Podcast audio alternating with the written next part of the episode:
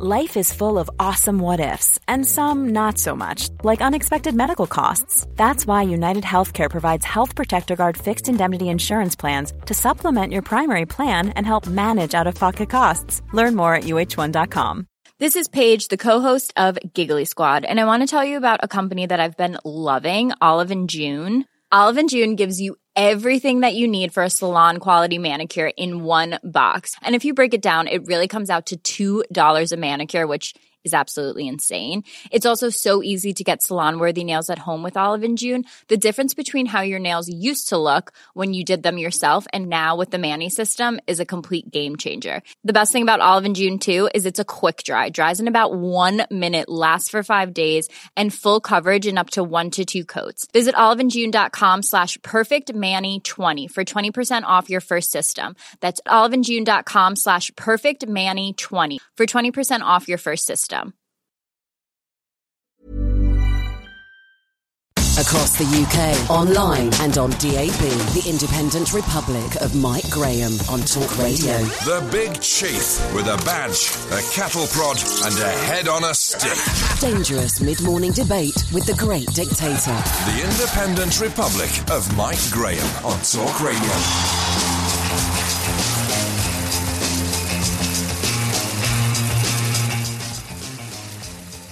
Good morning and welcome to the Independent Republic of Mike Graham right here on Talk Radio. It's been a harrowing 24 hours as we've all been reliving the horrors of the Manchester bomb last year and the start of the inquiry into how the Grenfell disaster could have been allowed to happen. As heartbreaking as the testimony was yesterday from survivors of the fire, a new investigation has revealed that not only was the inferno preventable, but that the company that manufactured the insulation actually misled the main contractors about its safety and fire resistance. And now, thanks to Panorama, we know that the material is on hundreds of other buildings all over the country. The Fire Brigades Union is now calling for a major investigation, and the company Celotex is cooperating with the police. There are so many failings of so many safety precautions in this story, it's almost impossible to know where to start. But certainly, it does seem as though there will be uh, some charges being brought for corporate manslaughter, and probably somebody should be going to jail. 0344 499 1000. Coming up later on, we'll find out why eating alone might be the single biggest cause of unhappiness, or alternatively, it might be Michael Gove messing around and trying to ban things all over the place, as he's doing again this morning. Wood burning stoves are the latest on his hit list. 0344 499 1000. What has he got against the middle classes, I wonder?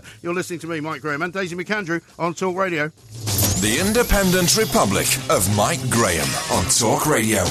Let's talk to Norman Brennan because a new rule uh, is going to be brought in by the government. Uh, plans published today. Uh, the, the rules on police pursuits are supposedly going to change, and the Police Federation is welcoming it. So let's find out from Norman uh, if this is a step in the right direction. Norman, a very good uh, morning to you. Welcome. Yeah, good morning to you. Thanks very much indeed, as ever, for joining us. Um, this has probably uh, been a long time coming. Is it going to work, though? I suppose is the question I'd ask. Well, I supported the Police Federation's stance on this. Um, the public um, and victims of crime would have thought that uh, the law would have protected us anyway. Um, and in general, it does under the Road Traffic Act. Yeah. We can drive um, a vehicle through red lights, we can exceed speed limits uh, when we are carrying out police duties. However, we are trained to a very, very high standard. Unlike those that we're pursuing, Right. but there, be- there came a time when certain lawyers started to prosecute those officers. The Crown Prosecution Service didn't protect us, and the Independent Office of Police Complaints were just love pursuing police officers. Yeah. Uh, pardon the pun. So at the end of the day, my colleagues said, right, that's it.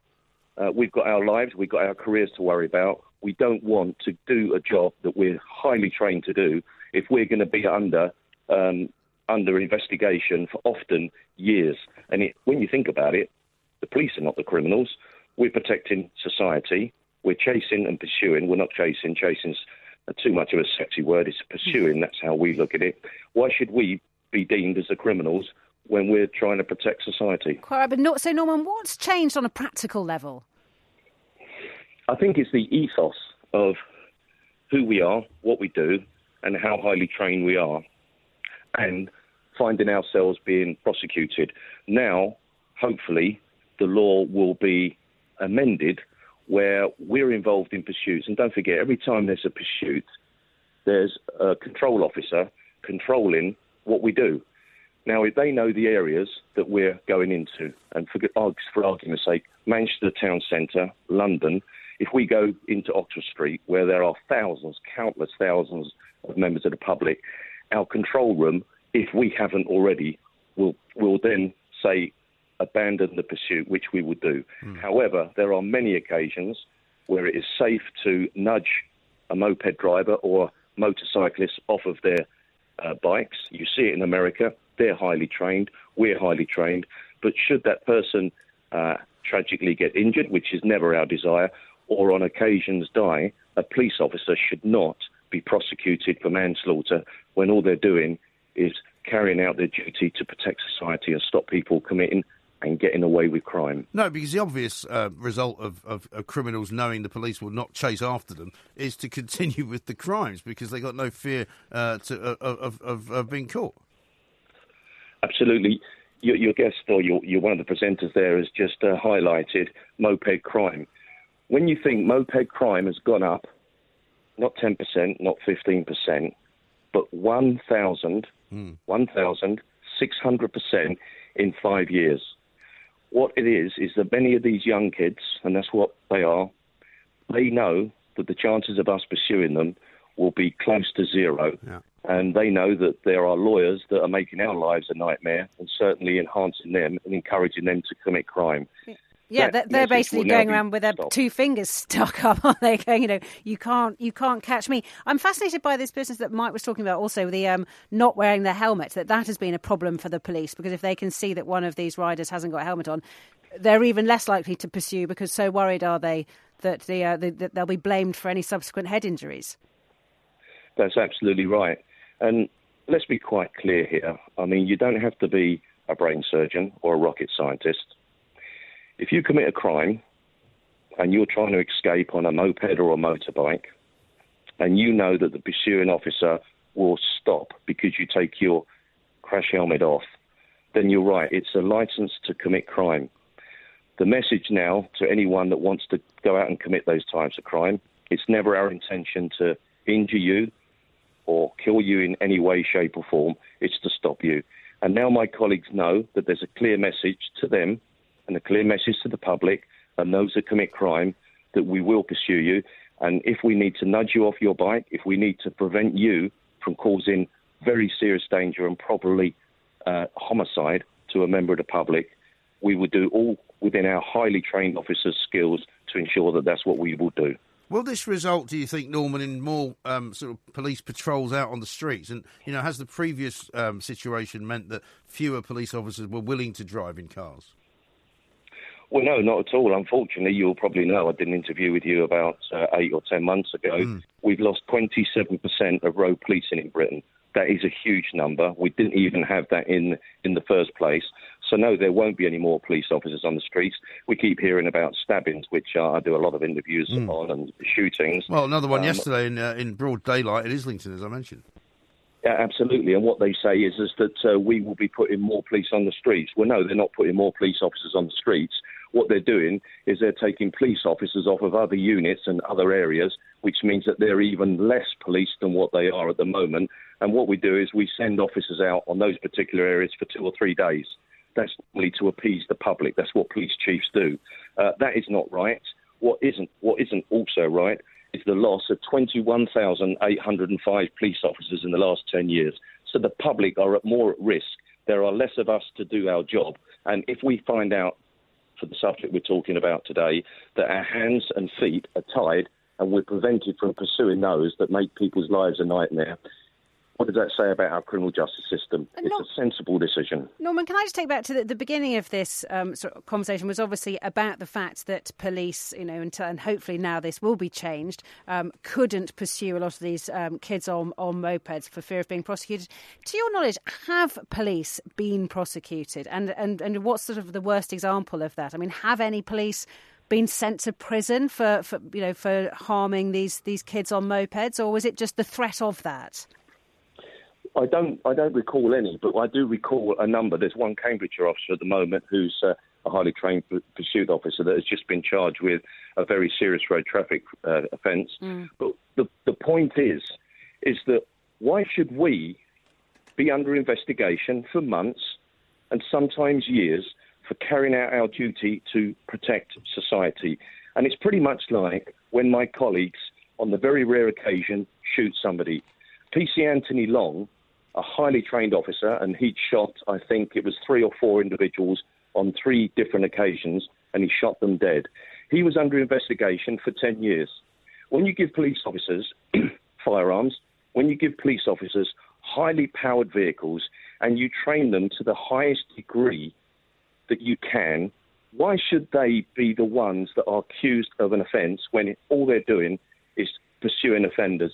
And a caveat, which I think you need to know, and also the public, is even when we shoot somebody, if a police officer has the honest belief in his mind, in that split second, that that person has a firearm and poses an immediate danger to that officer, other officers, or the public, and that officer shoots them, it later becomes a chair leg wrapped in silver or whatever.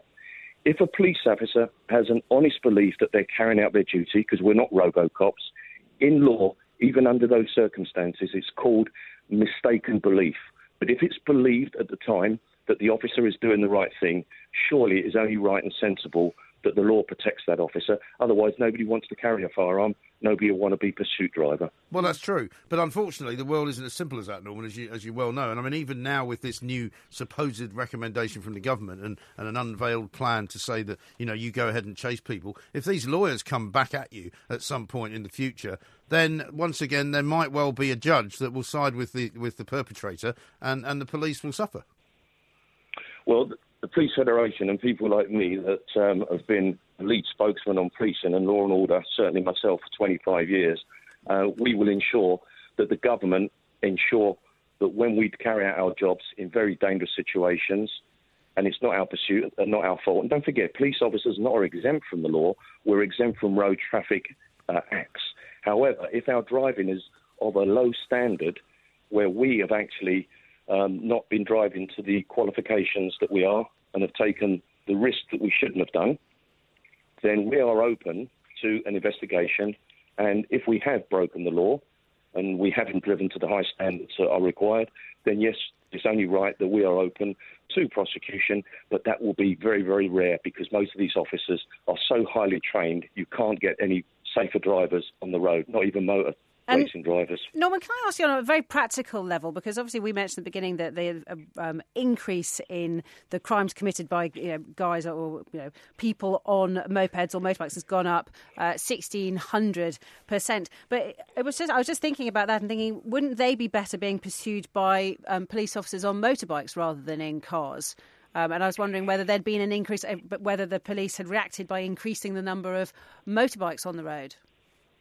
We probably don't have as many motorbikes to pursuing, but yes, you will see on the rare occasion. The thing is, it's normally safer for police officers to be on four wheels than two wheels. So normally, when we're trained, you, you hear about TPAC. What TPAC means is that you couldn't do it with motorcycles, but you normally get a minimum of three traffic cars, which are highly powered BMWs or, or other types of motor vehicles. And what we do is we put one vehicle in front of the vehicle where it's safe to do. Certainly, we call it the bandit car. We put another one alongside, and the other one goes to the rear. Often they try to nudge us off the road, but we're trained to be nudged. We're trained for people to crash into our vehicles. So that is the safest way to do it. On a motorbike, you can understand the practicalities mm. are is that the likelihood of a police officer being seriously injured or killed is much higher. So it's much safer for us, the yeah. public, and even those that we pursue, the offenders, to bring them to a safe stop. That is always our intention. On the odd occasion, it doesn't work to the plans that we would like it to carry out or by. Mm. Absolutely right. Norman, listen, thank you very much indeed. It's a complicated issue, but one where I think we're in agreement uh, that the police should have the right to chase people without fear or favour uh, of being sued by these kind of ambulance chasing lawyers, for want of a better phrase.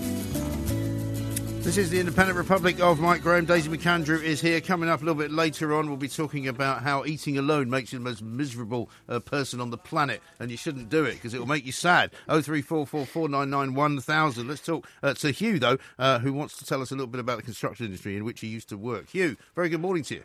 Good morning, Mike. Good morning, Daisy. Morning. How are you guys? Yeah, very well indeed. Thanks for calling. What would you like to tell us?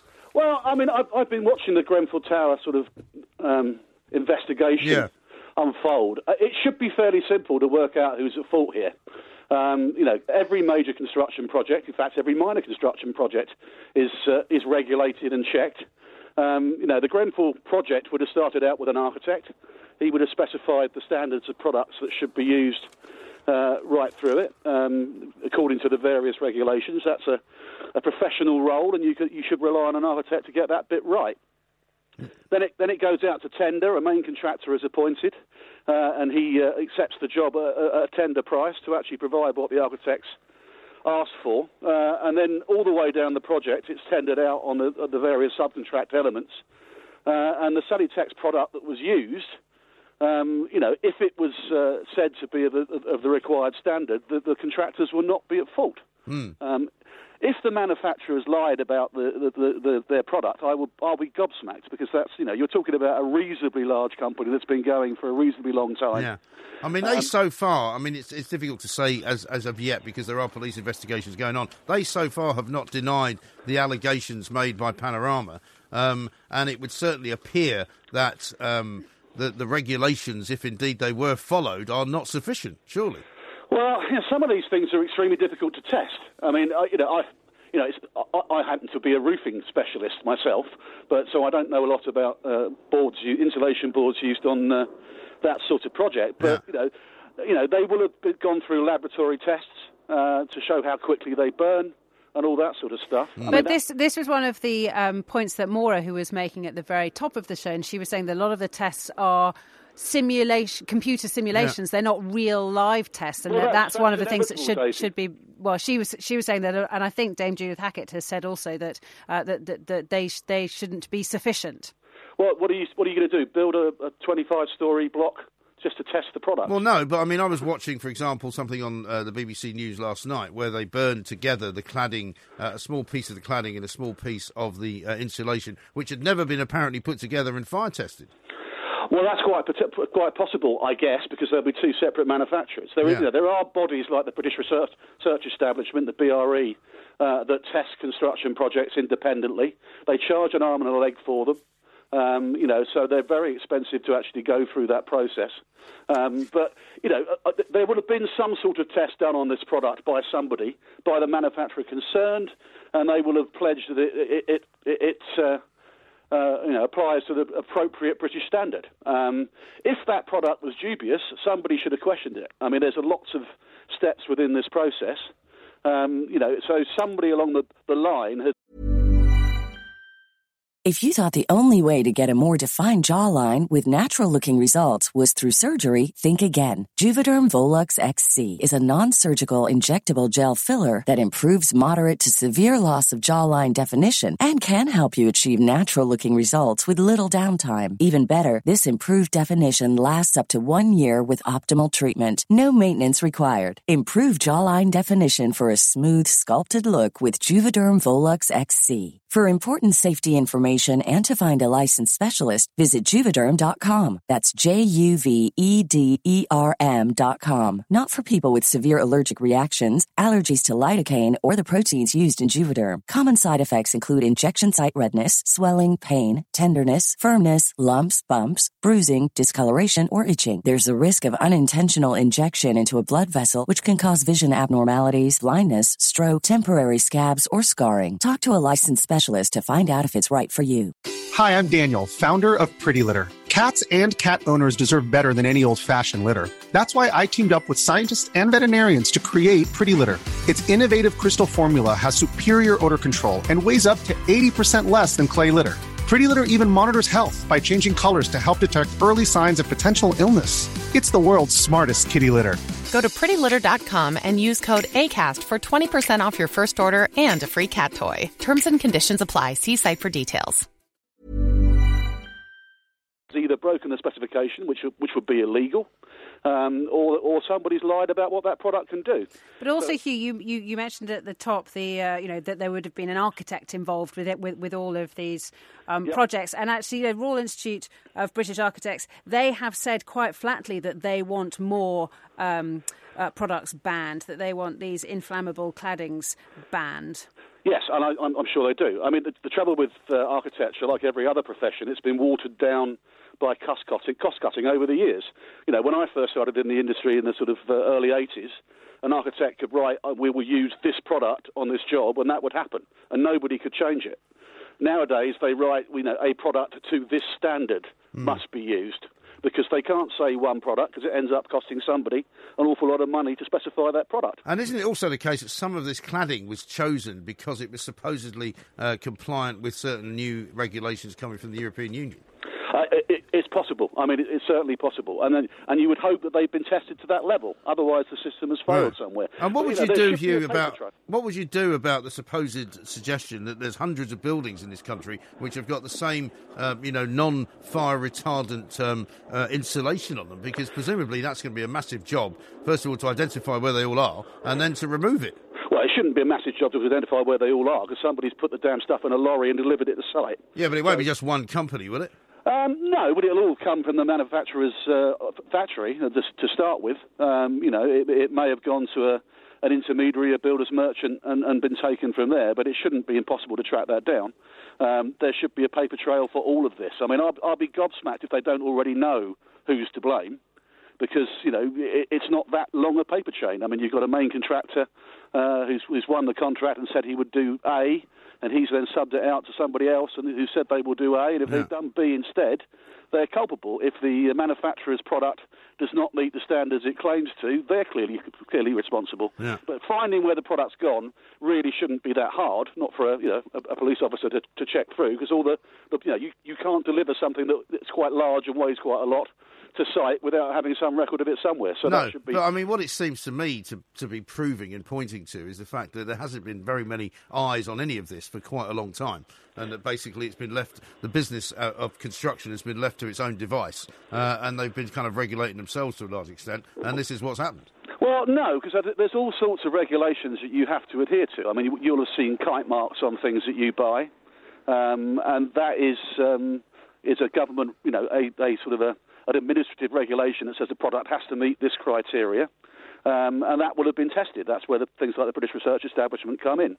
So, you know, if you've got an insulation product that has the kite, the relevant British kite mark or European kite mark, I guess, um, you know, everybody should be happy that, that it reaches that standard. Um, and if that, you know, and the architect will say, I, I'm specifying cladding B uh, because it meets uh, kite mark of um, the relevant number. But this seems to be the central allegation uh, that the product, the insulation that was sent off to be tested to get the relevant kite mark or whatever it was, was not the, was a, a, a better product than the product that was actually supplied, um, and you know, and the one that was supplied did not should Yeah. not have carried the same kite mark. It was an inferior copy of the of the one that had been sent to the regulators to get to get if, if passed and stamped. Somebody, somebody has cut, cut, cut costs somewhere, and someone has made that decision. Yes. But lots of people will have had to have signed off on that to say that that product was, you know, Yes. okay. And Yeah. so, you know, that, that may well be where the criminal activity has, has taken place. Um, and yes, the building industry is. is But that is uh, the problem. I mean, a lot of people blame the council for their inability to, to spot how this was going on. But in fact, if you're not an expert in the building industry and you're being asked to kind of okay something that's being shown by various building companies to be all, all right and to be uh, seemingly the best choice of, uh, of material, you're not likely to turn around and go, "We're not doing that," are you? It's not the council's fault. I mean, that's just political posturing on, on all sides. There, there are professionals involved in this. There would have been architects, quantity surveyors, you know, clerks of works, all sorts of people that are responsible for the uh, for that project or for bits of that project.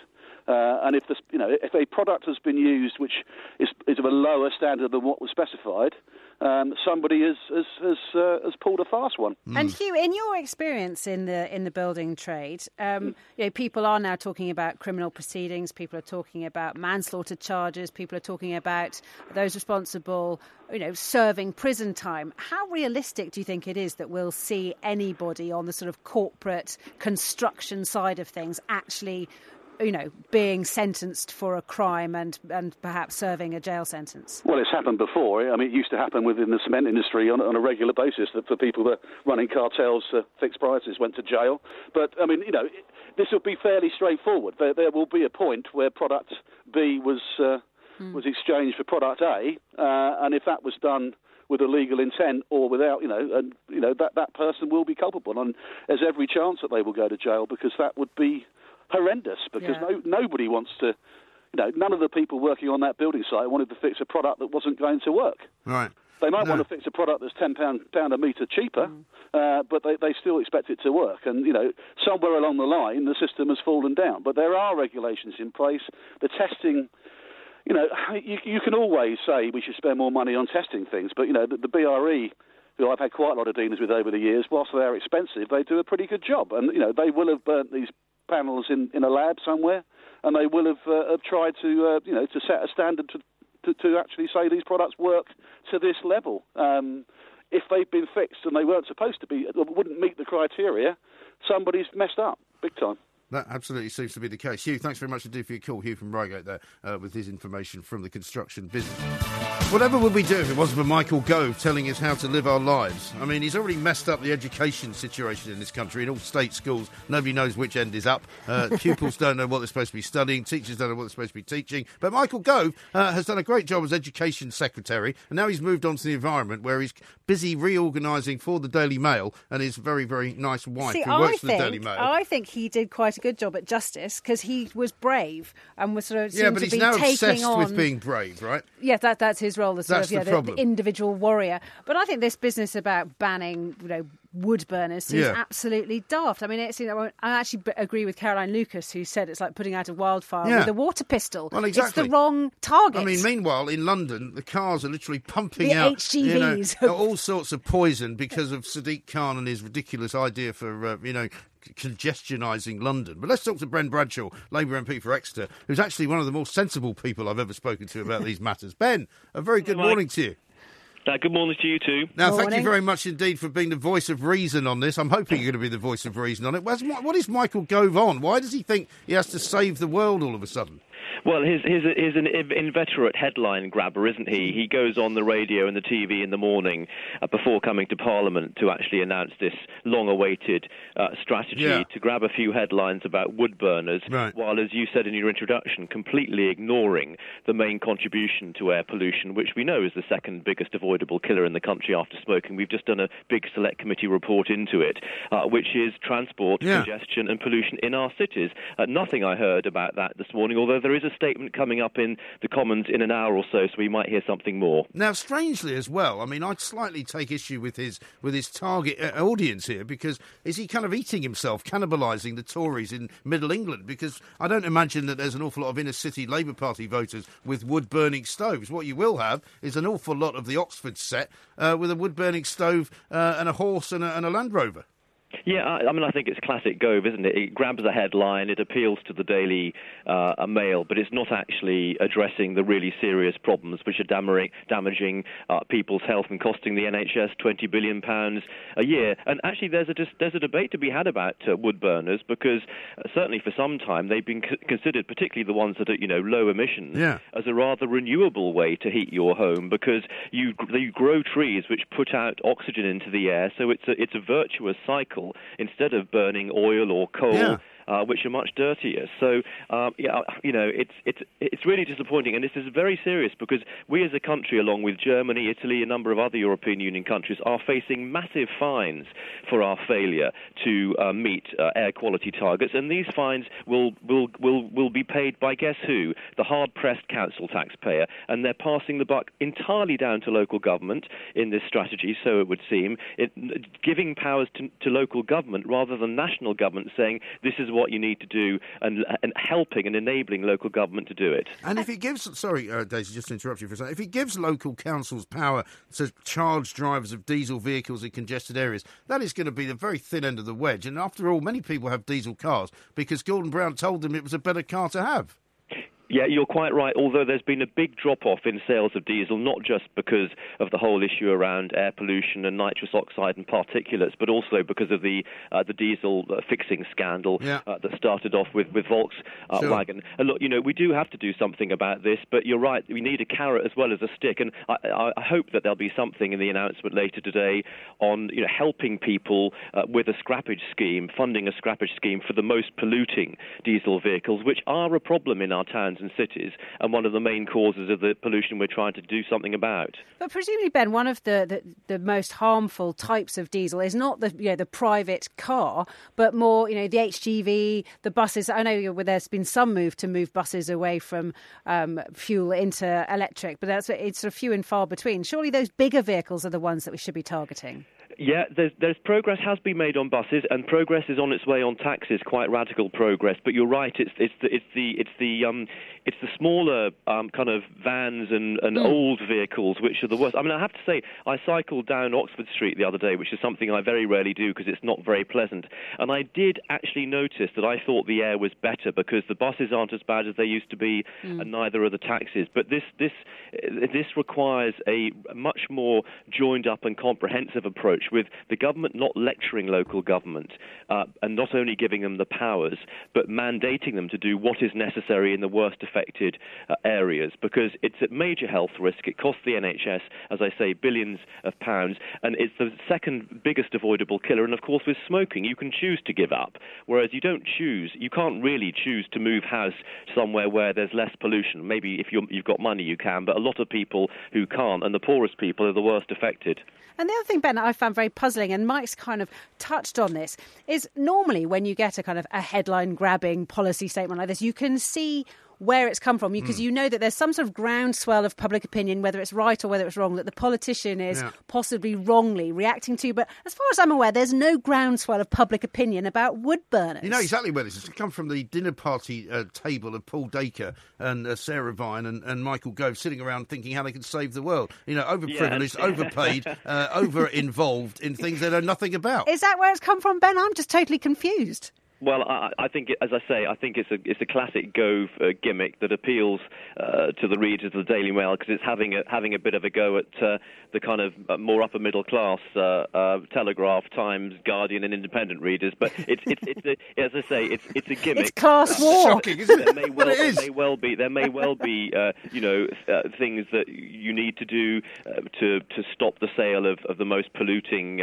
wood burners. But look, you know, it's a it's a tiny tiny yeah. part part of the problem compared with uh, the much, much bigger problem from, from road transport and, and marine transport and some of the other areas. Agriculture, for example, is a major contributor uh, uh, to, to air pollution. So, you know, th- th- it has to be a comprehensive approach, and I think it's a bit of a shame uh, that it's got trivialised into this issue around wood burning stoves. Well, exactly. I mean, it reminds me of a campaign the Daily Mirror once ran when Piers Morgan was at the helm, uh, and I worked there as well. And it was it had been a tragic case of a of a little toddler that had died on a, in a pond, and so they ran this campaign to fill in your pond. And it was like they realised that actually hardly any Daily Mirror readers actually had a pond. Very few of them actually had a garden, never mind a pond. And it just seems to me to be this kind of metropolitan elite um, view of the world in which they go, oh well, you know, this is a terrible thing to, to, to, have, so let's so let's ban it. I mean, Ben, can you do anything about this? Can you, as an opposition MP, you know, kind of argue against it in any way?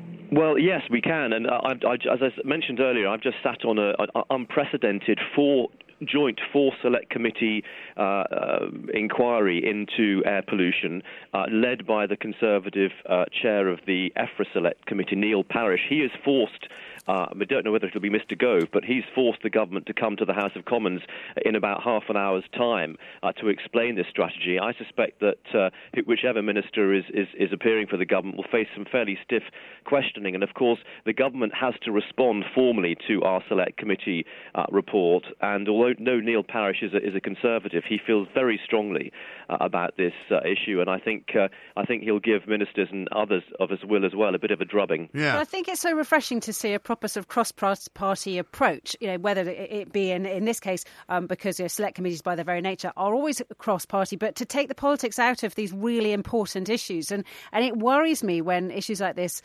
are pushed downwards towards local government because local government very often is even more politicised and has even less expertise than national politicians. And you just yeah. see that it can, and you know, I mean, whether we've been talking about Grenfell earlier today, and I feel similarly that people with this incredibly important role of chair of planning are nearly always people who have absolutely no expertise in that area. And similarly, with things like you know, pollution, which is literally killing people, uh, particularly in cities, it's it's put in the hands of local councillors who have very very limited expertise in this area.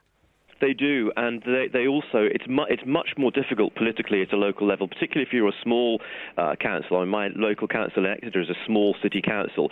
To take measures that will actually tackle this, whatever you do is going to be unpopular with somebody. So Yeah. it's, it makes it much easier for them if they're mandated by central government to do a certain thing, rather than just giving the choice as to whether to do it or not. And the main problem here is it won't resolve the problem. It won't stop the government being sued successfully again in the courts, and it won't pre- prevent uh, us having to pay these huge uh, fines. And that will be the test of this. And uh, I, I- you know, I, I hope I hope it's better than I hope it's better than the trailing of it has been. But we'll see in, in about half an hour's time. And it's not going to make any difference to the quality of the air anyway. Ben, thank you very much indeed. Yeah. Ben Bradshaw, uh, Keep up the Labour good MP work. for Exeter. Yeah, keep fighting the good fight. Here's the other irony, right, of this. Jeremy Hunt, the Health Secretary, promises that Britain will set a gold standard for air quality. Shouldn't he be trying to set a gold standard for the NHS, which is what he's in charge of? Never mind all this rubbish. Across the UK, online and on DAB, the independent republic of Mike Graham on Talk Radio. If you enjoyed that, be sure to catch the whole show 10 to 1, Monday to Friday on Talk Radio, via DAB, online, or via the Talk Radio app. If you have an opinion on the stories we cover, we'd love to hear from you. Call us 0344 499 1000 or tweet at Talk Radio during the show to have your say. The Independent Republic of Mike Graham on Talk Radio.